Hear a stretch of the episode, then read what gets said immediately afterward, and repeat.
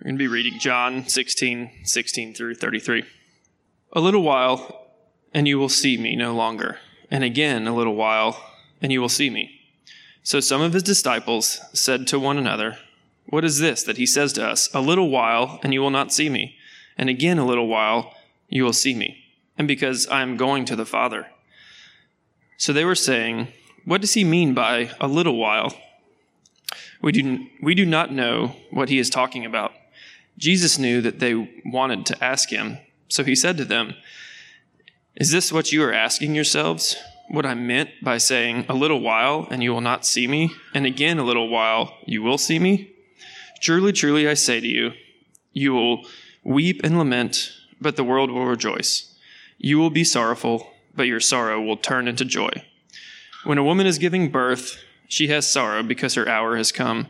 But when she has delivered the baby, she no longer remembers the anguish, for joy that a human being has been born into the world. So also you have sorrow now, but I will see you again, and your hearts will rejoice, and no one will take joy from you. In that day, you will ask nothing of me. Truly, truly, I say to you, whatever you ask of the Father in my name, he will give it to you. Until now, you have asked nothing in my name.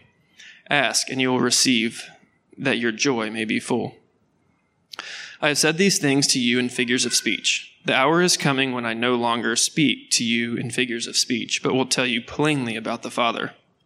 In that day you will ask in my name, and I do not say to you that I will ask the Father on your behalf. For the Father himself loves you because you have loved me and have believed that I came from God. I came from the Father and have come into the world, and now I am leaving the world and going to the Father. His disciples said, Ah, now you are speaking plainly and not using figurative speech. Now we know that you know all things and do not need anyone to question you. This is why we believe that you came from God. Jesus answered them, Do you now believe? Behold, the hour is coming, indeed it has come, when you will be scattered, each to his own home, and will leave me alone. Yet I am not alone, for, for the Father is with me. I have said these things to you that in in me you may have peace. In the world you will have tribulation. But take heart, I have overcome the world. Thank you, Stephen. Um, my name is Bailiff Franklin. I'm one of the pastoral apprentices here at Midlands, and I'm really thankful to be able to be up here to uh, share with you guys to preach through John 16 through 33. Um, as we just heard, thank you, Stephen, for reading that. This is a hard section to, to kind of grapple with. There's a lot of back and forth. It's almost like a ping pong ball match that first little while, little while, you know, it's being re- repeated. And uh, Jesus himself even acknowledges he's using figurative speech here. Um, so, Stephen, thank you for, for reading that. Um, I've been reading this over and over again, and it takes a lot to, to uh, work through. And, and so, hopefully, we're going to be able to unpack some of that today. Um, wanted to, to begin just by laying that context. We're going to go through this chunk. There's so much here. I wanted to, to do it service by going verse by verse to, to get our heads around what that exchange is, to really understand what the disciples are, are confused by, why they're confused, what Jesus is actually saying, and then what he uh, expounds upon in the, the latter half. Um, and as, as we start, uh, last week uh, we heard from Aaron, and it was really a, a, helpful sermon and beautiful text that we looked at, where Jesus promises the Spirit, and he tells us something incredible. And Aaron hit on this in, in ways that were really helpful for me, and I just want us to, to be reminded of that as we look in the second half of the chapter. Jesus says that it's better for the Spirit to come, for us as believers in Jesus to have the Spirit indwelling in our hearts, than for Jesus to be with us personally. So think about that. It's better that, that you receive the Spirit in your heart and that be active than if the person sitting next to you or the empty seat next to you were Jesus himself sitting there. That is just amazing. Um, and we can we can worship God in that, and we can reflect on that. And I think one amazing thing that Aaron unpacked was how the Spirit allowed these men who were traveling with Jesus for uh, for months uh, for, for years and, and seeing his ministry, hearing his words, saying they believed him, but they're constantly bumbling over what he means. They don't actually know. Um, and, and it's not until the Spirit comes that they actually have full understanding. And so we have that spirit today. If you trust in, in Jesus, if you've, you've become a Christian, you have access to the understanding that allowed John, years after the fact, to look back on his time with Jesus and write this account, to even remember and give, you know, provide or reveal the meaning of his confusion. So that's what we see here in these early verses. We see confusion and the, the disciples not understanding. But by the Spirit, John was able to later understand. That's an incredible gift that we have as Christians. That we have a spirit of truth given to us by God to understand. Um, one way that Aaron put it, I think he said uh, that you wouldn't expect these men to graduate fifth grade based on the understanding that we see. And uh, that is, I think, in, in view here as we look at these early verses. Read with me uh, verse 16. It says, A little while, this is Jesus speaking, a little while and you will see me no longer. And again, a little while and you will see me. So some of his disciples said to one another, What is he saying that he says to us, A little while and you will not see me, and again a little while and you will see me? And, quote, because I'm going to the Father. So the disciples are bringing back something that he said earlier about going to the Father and kind of tying it in with these little whiles, trying to understand. And so again, in verse 18, they're restating their question, but just amongst themselves, they're saying, What does he mean by a little while? We do not know what he is talking about. So I don't know if you guys have been here where you're, you're so confused by something that you don't even know how to ask the question. You're almost embarrassed to do that. And it seems like the disciples are in that place here. They don't know what Jesus is talking about. They don't know what a little while means. What, what, what is all of this? And I think even now there's, there's some debate about it, but I think it, it's pretty clear that the little while here that Jesus is talking about is the next few days. He's gonna, gonna in hours be betrayed and, uh, and soon be crucified. And so he's, he's gonna be gone from them. These men who have walked with him will not have the one that they're saying they hope in, that they trust, that they believe is the Messiah. They will no longer have him near. And so he's saying that he'll be gone, but he's, he's giving them hope that he will come back, that they will see him again. But again, they're, they're not getting that yet. They don't know what's going on. And Jesus, in his insight, he knows their hearts. He knows that they're not understanding. He knows that they're wanting to ask this question. And so they're not bold enough to ask it. So Jesus confronts it. He says to them, uh, verse 19, picking up at his quote, he says, is this what you were asking yourselves? What I meant by saying, a little while and you will not see me, and again, a little while and you will see me?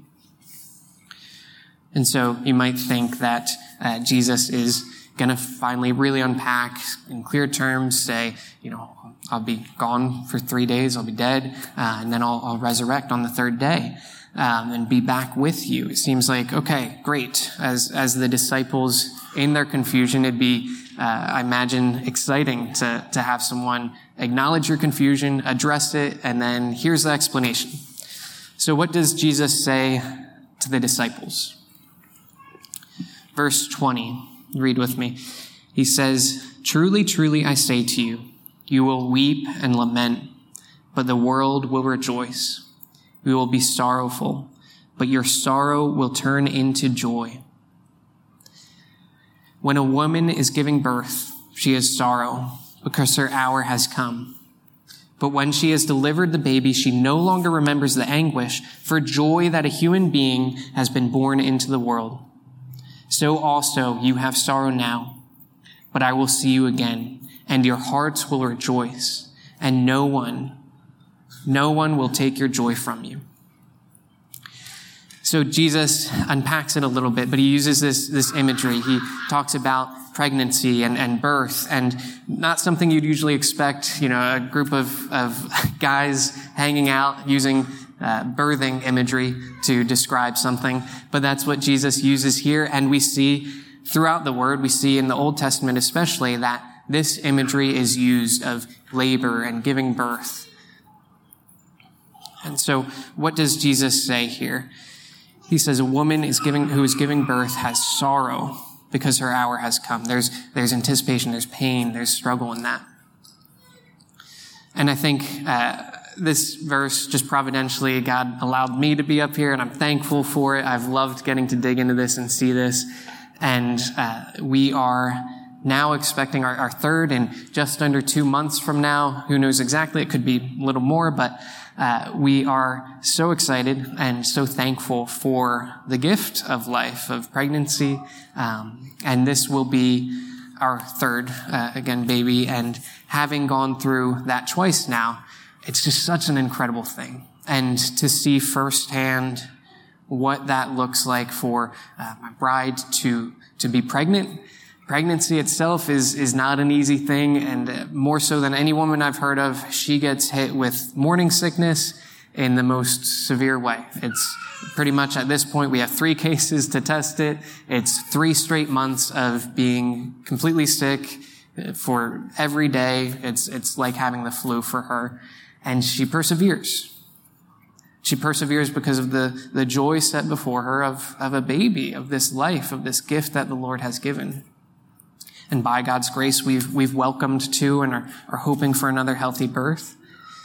And then on that day, you know, towards the end right now, uh, needing a little help getting up from the floor and there's added stress on her bones. And, and as she moves, uh, there's, there's a lot of added weight. She's carrying a baby. It's incredible. And it's work. But she endures that looking forward to the joy of the life that lies ahead.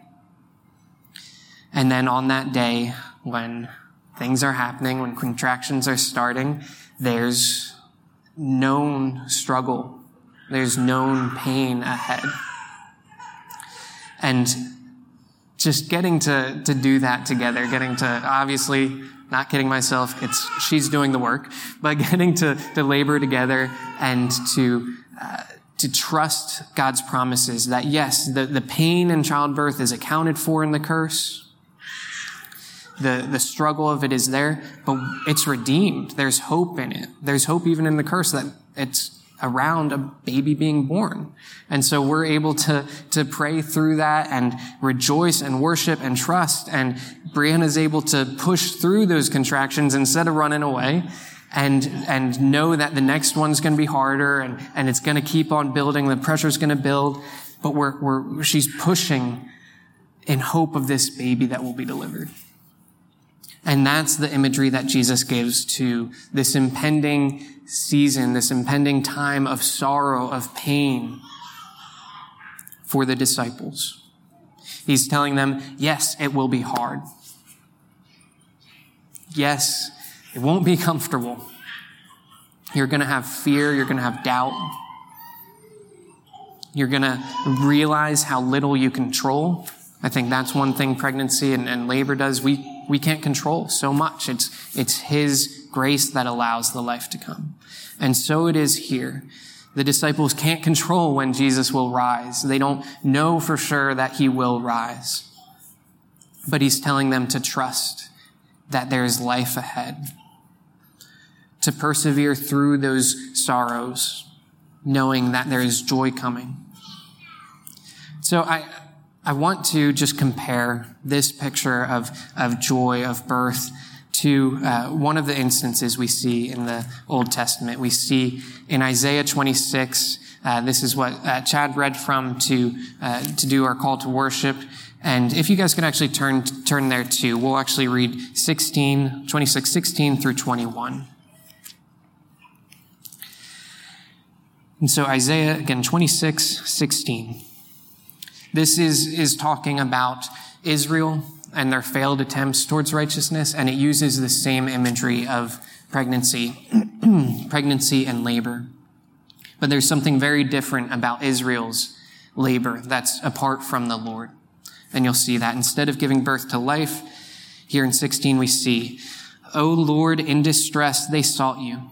They poured out a whispered prayer when your discipline was upon them. Like a pregnant woman who writhes and cries out in her pangs when she is near to giving birth, so were we because of you, O Lord. We were pregnant, we writhed, but we have given birth to wind. We have accomplished no deliverance in the earth, and the inhabitants of the world have not been born. So that uh, just on, on 18, one note there, the have not fallen, that word actually is, is uh, more so fallen in, in the context of labor, of a, a baby coming. Um, so this is saying that uh, Israel's attempts at righteousness, their, their wayward uh, attempts to build up their own righteousness, were like being pregnant and laboring. There's still struggle there. There's still pain there, but divorced from God. What comes at the end of that pregnancy? What comes after all that work? Wind, nothingness.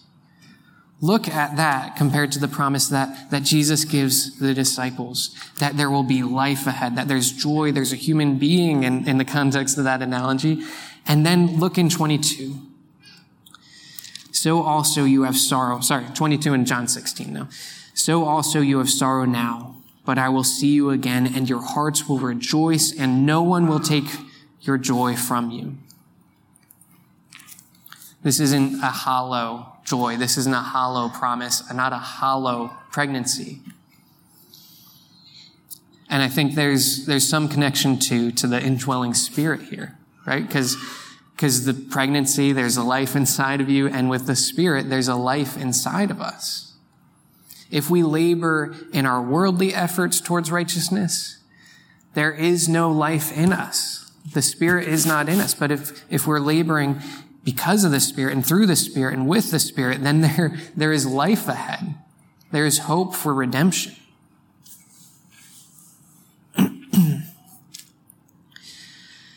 so continue reading with me, excuse me, in verse 23. Jesus says, in that day, you will ask nothing of me. Truly, truly, I say to you, whatever you ask of the Father in my name, he will give it to you. Until now, you have asked nothing in my name. Ask and you will receive, that your joy may be full.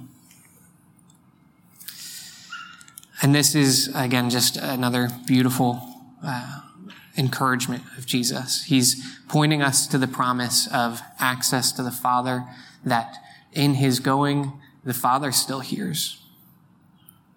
That they can ask things of the Father.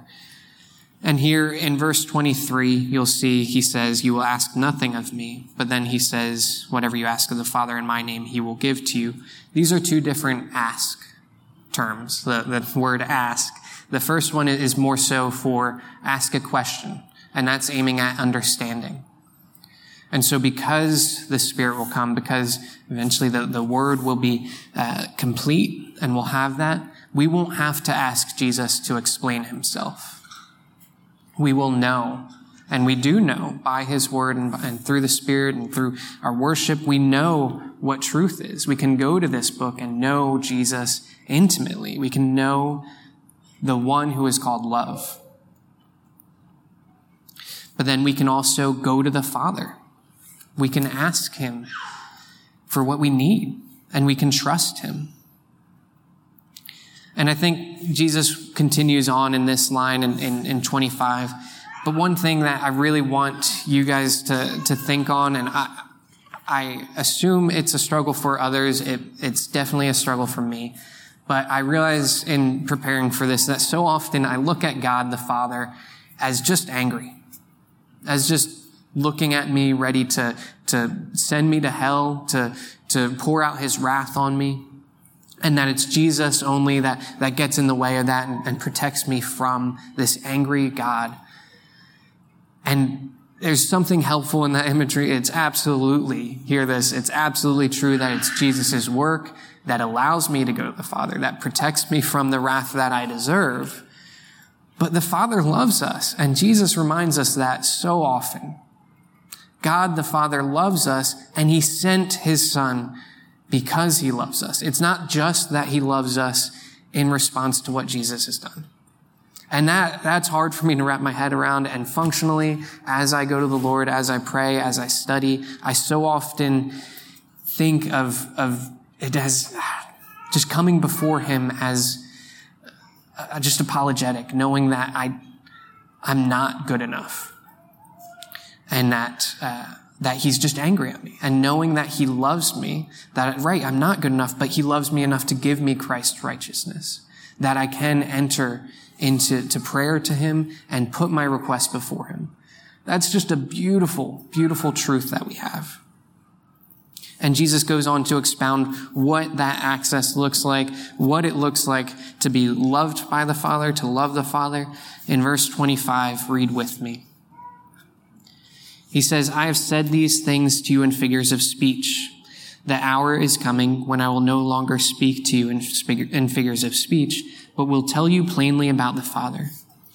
And then 26, he says, In that day you will ask in my name, and I do not say to you that I will ask the Father on your behalf, for the Father himself loves you because you have loved me and have believed that I came from God. Jesus tells us that because we, we believe, and, and how do we believe? We believe because of the Spirit that's sent by Jesus, that that allows our hearts to love Jesus and, and honor Him. And because of that, God the Father loves us.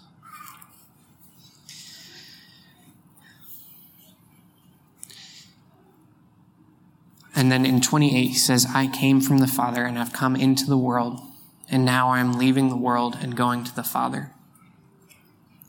So uh, again, Jesus is saying that he's speaking figuratively. He's using figures of speech and that the hour's coming when he will speak to them plainly.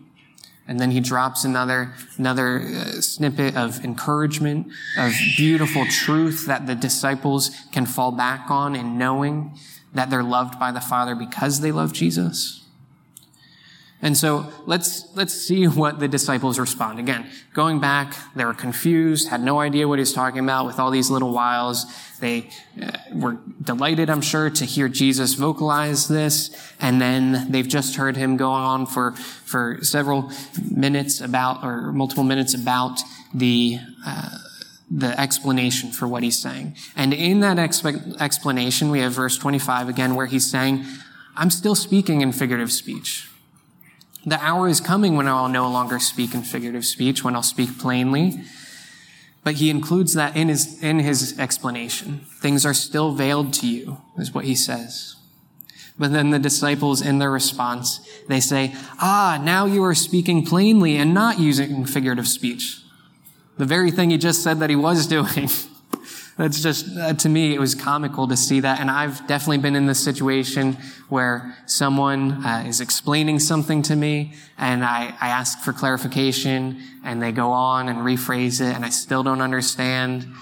And then I just don't want to be awkward and don't want to make them explain it again. So I just say, oh yeah, I get it, and, and move on. Um, or take the last sentence they said and just repeat that in an understanding way. Um, right? I, I know this has happened to me with directions a lot. Uh, my brain can only hold like the first two streets and maybe the right turn, right or left. And, uh, and then I just end up Googling it or something like that. But here the disciples seem to be doing this. They're, they're foolhardy and, and wanting to appear like they get it. They hear this idea of access to the Father as a good thing. They know they want to, want to trust Jesus. They want to believe he, he is who he says he is. But here they're, they're missing the point again, even directly contradicting what he just said. So again, uh, 29. His disciples said, Ah, now you are speaking plainly and not using figurative speech. Now we know that you know all things and do not need anyone to question you. Again, he, he's not saying they don't need to question him. He's saying there's an hour coming when you won't need to. This is why we believe that you came from God. And so in this kind of, oh yeah, we get it. We're with you, Jesus. We know what's going on. We understand fully. Thank you for, for explaining it all perfectly clear. In response to that, Jesus answers them. He sees through that. Obviously, he can understand when they're confused and when they're not. And Jesus answers them. Do you believe? that? do you now believe? Behold, the hour is coming. Indeed, it has come when you will be scattered, each to his own home, and will leave me alone. Jesus responds to their, their foolhardy uh, zeal of saying, Yes, we're with you, we understand. And like he does so often in the Gospels, when people are standing firm on their righteousness, firm on their ability to understand and to, to do the right thing, he says, No. You're going to fall. You're going to fail. You who, who say you'll die with me, say you'll, you'll do anything for me, that there's no place that I'm going that you won't go. The hour is coming. Indeed, it has come. They are within moments of it when you will be scattered. When you who say I'm Lord will desert me. That's how Jesus responds.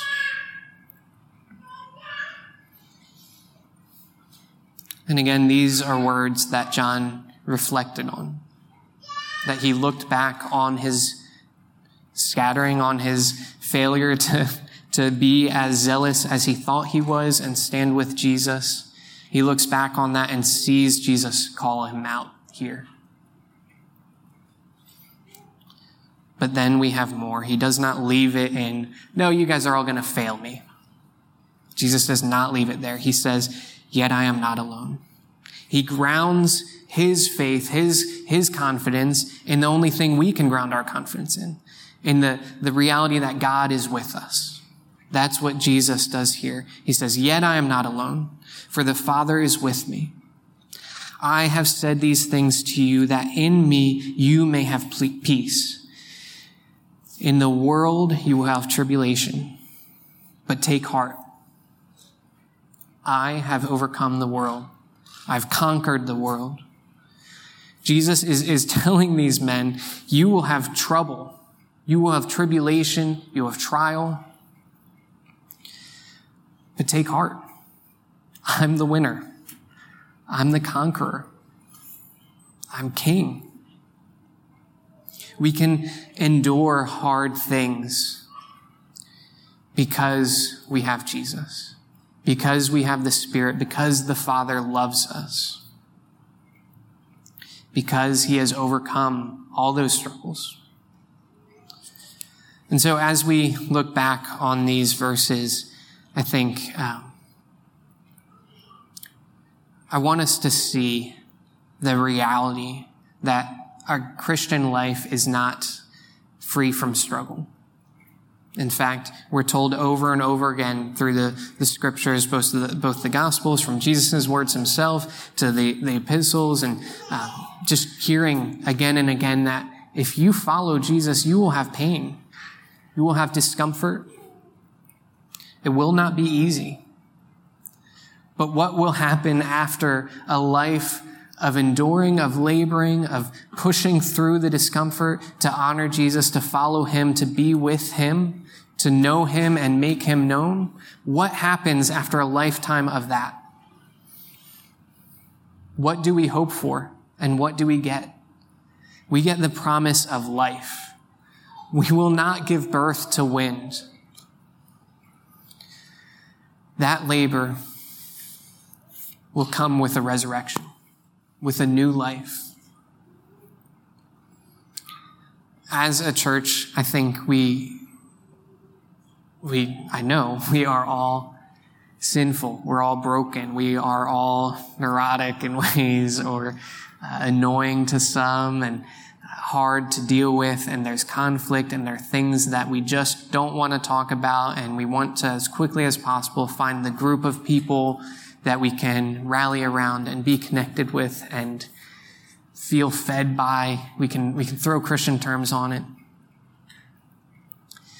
And there's a, a good desire to connect with people. But the, the way in which Jesus calls us to love one another is to bear with the painful things, to, to submit the struggles of, hey, this brother said this thing. I think it's not good for his heart. I think it's out of line with the word. I just don't want to deal with it. So I'm going to breeze right past that and go over here or just keep it surface level when we're talking. That's a temptation. But what the, the word calls us to is to, to love one another, to love God, to honor Him enough, to challenge each other, to have hard conversations, to push into conflict, to love the person who just seems to, to not get it or seems to be too type A or too type B or uh, just doesn't mesh. That's not how the world knows Jesus by seeing us just act the way that they do. They, they see Jesus when we love others who are hard to love. When we love others not just in sentimental ways, but we love others in truth. So let's do that as a body. Let's trust this promise that the Spirit is in us and we can, we can submit to that. We can pray to that. When, when there's something that's hard, uh, either, you know, in a relationship or in a church setting, any, anything amongst believers, we can take that to the Lord. We can look to the Word. We can submit it in prayer, ask for the Spirit's leading, and then come humbly to our brother or sister and challenge them and say, Hey, this is what I see in the Bible. And this is, this is something that doesn't seem to connect. Can you tell me about that? Let's pray about that. Let's look at that. Let's honor Jesus in how we do conflict. And I, I think, uh, well, first, just as we, we do wrap up, I, I do want to uh, offer my, uh, yeah, I just I want to say you're welcome for not using too many Valentine's Day cliches in this sermon. It was uh, actually pretty easy for me to do, but I know. Uh, sorry if that's what you're hoping for, um, but uh, didn't have many of those today. But I do want to address Valentine's Day. I think it, it's a great thing for us to have some traditions and regular things for us to look on good principles and things that are true and beautiful. And our God is love. Like that's that's reason enough to be bought in on Valentine's Day and celebrating that. But we also have to be aware of what John tells us here, well, what Jesus tells us here, in that the, the world rejoices in things that are counter to God, and they corrupt things that, that God has for us. We saw even in, in John, uh, the verse 2, I believe, um, of 16, he says, they will put you out of the synagogues. Indeed, the hour is coming when whoever kills you will think he is offering service to God. So those who do not have the Spirit will do things that are abhorrent to God, that are counter to what we know Jesus to be, what we know truth to be, and they'll say it's good. And our world with love does that very thing. They will take this word love that feels good, that sounds good, and they will pack it full of all these understandings that are counter to what our God has told us, to who we know love to be. We'll see someone uh, champion the idea of love. Love is love. Uh, love the one you're with. All these slogans that sound easy, but then they'll, in the same breath, support uh, explicit things that are counter to God's understanding of love, be it abortion or same-sex marriage or, or anything. And, and even just the idea of love as being sentimental uh, in itself is counter to God. It's work. And he's written that work and redemption into the fabric of being. All of us have been born. We entered the world through pain, through struggle. Yet it's worth doing. When you exercise, there's pain, there's, there's struggle, but there's strength that comes out of it. He's, he's woven these realities into the fabric of the world. Doesn't it make sense that he would do that in love as well? In the very thing that he says he's characterized by, that, or that is characterized by him, I guess would be right. But love is like that. Love isn't just, oh, it's just only the good, easy, comfortable things. Love is, no, work. If you love this church, show it. Work for it. If you love your neighbor, show it. Work for them. And that breeds a true love, a true life that points to Jesus. I just want to encourage you guys in that. And um, yeah, I, I know there's so many things that pull in different directions. Let us be grounded in Jesus' definition of love, Jesus' definition of, of life, and this hope that he gives us. So if you guys would, uh, please pray with me. And um, we're, we're going to close, and the last song we'll, th- we'll sing is Your Labor is Not in Vain. I think that's just a, a beautiful way for us to close. The hard things that we're called to are worth doing. It'll bear life. So pray with me. Jesus, I thank you, Lord, for this time. God, for the ability to, uh, to be up here and to speak on your truth, God. Uh, there is tremendous joy in your words, Lord, that you call us to, to care for one another, to love one another, and to worship you in it, Lord. That as we do these things in faithfulness, we can trust that in the end it is aiming at light. It is aiming at life. That your promises are true, God, that there is a day when every tear will be wiped away. When all the hard things, all the struggle will be completely redeemed. When the, the contractions will cease because the baby is in hand, Lord, because there's life abundant. God, help us as a body to, to believe that and to trust you. God, Lord, I, confess my heart so often fears the approval of man or comfort above obedience to you, above honoring you, above submitting to you, Lord. I pray that you help us as a body not fear each other, Lord, but to trust your words, that, that the Spirit dwells within us. And if the Spirit is in us, we have all unity and all the things where it seems like we don't connect. It seems like we're, we're not together, Lord, that, that those are the things that must pass away, Lord, that we, we can look to you, that we can fully be united in your truth. So Spirit, help us to do that hard work. Help us to honor you and to delight in you, Lord. Thank you for your love, for your mercy, and for your guidance, Lord. We pray all of this in your name. Amen.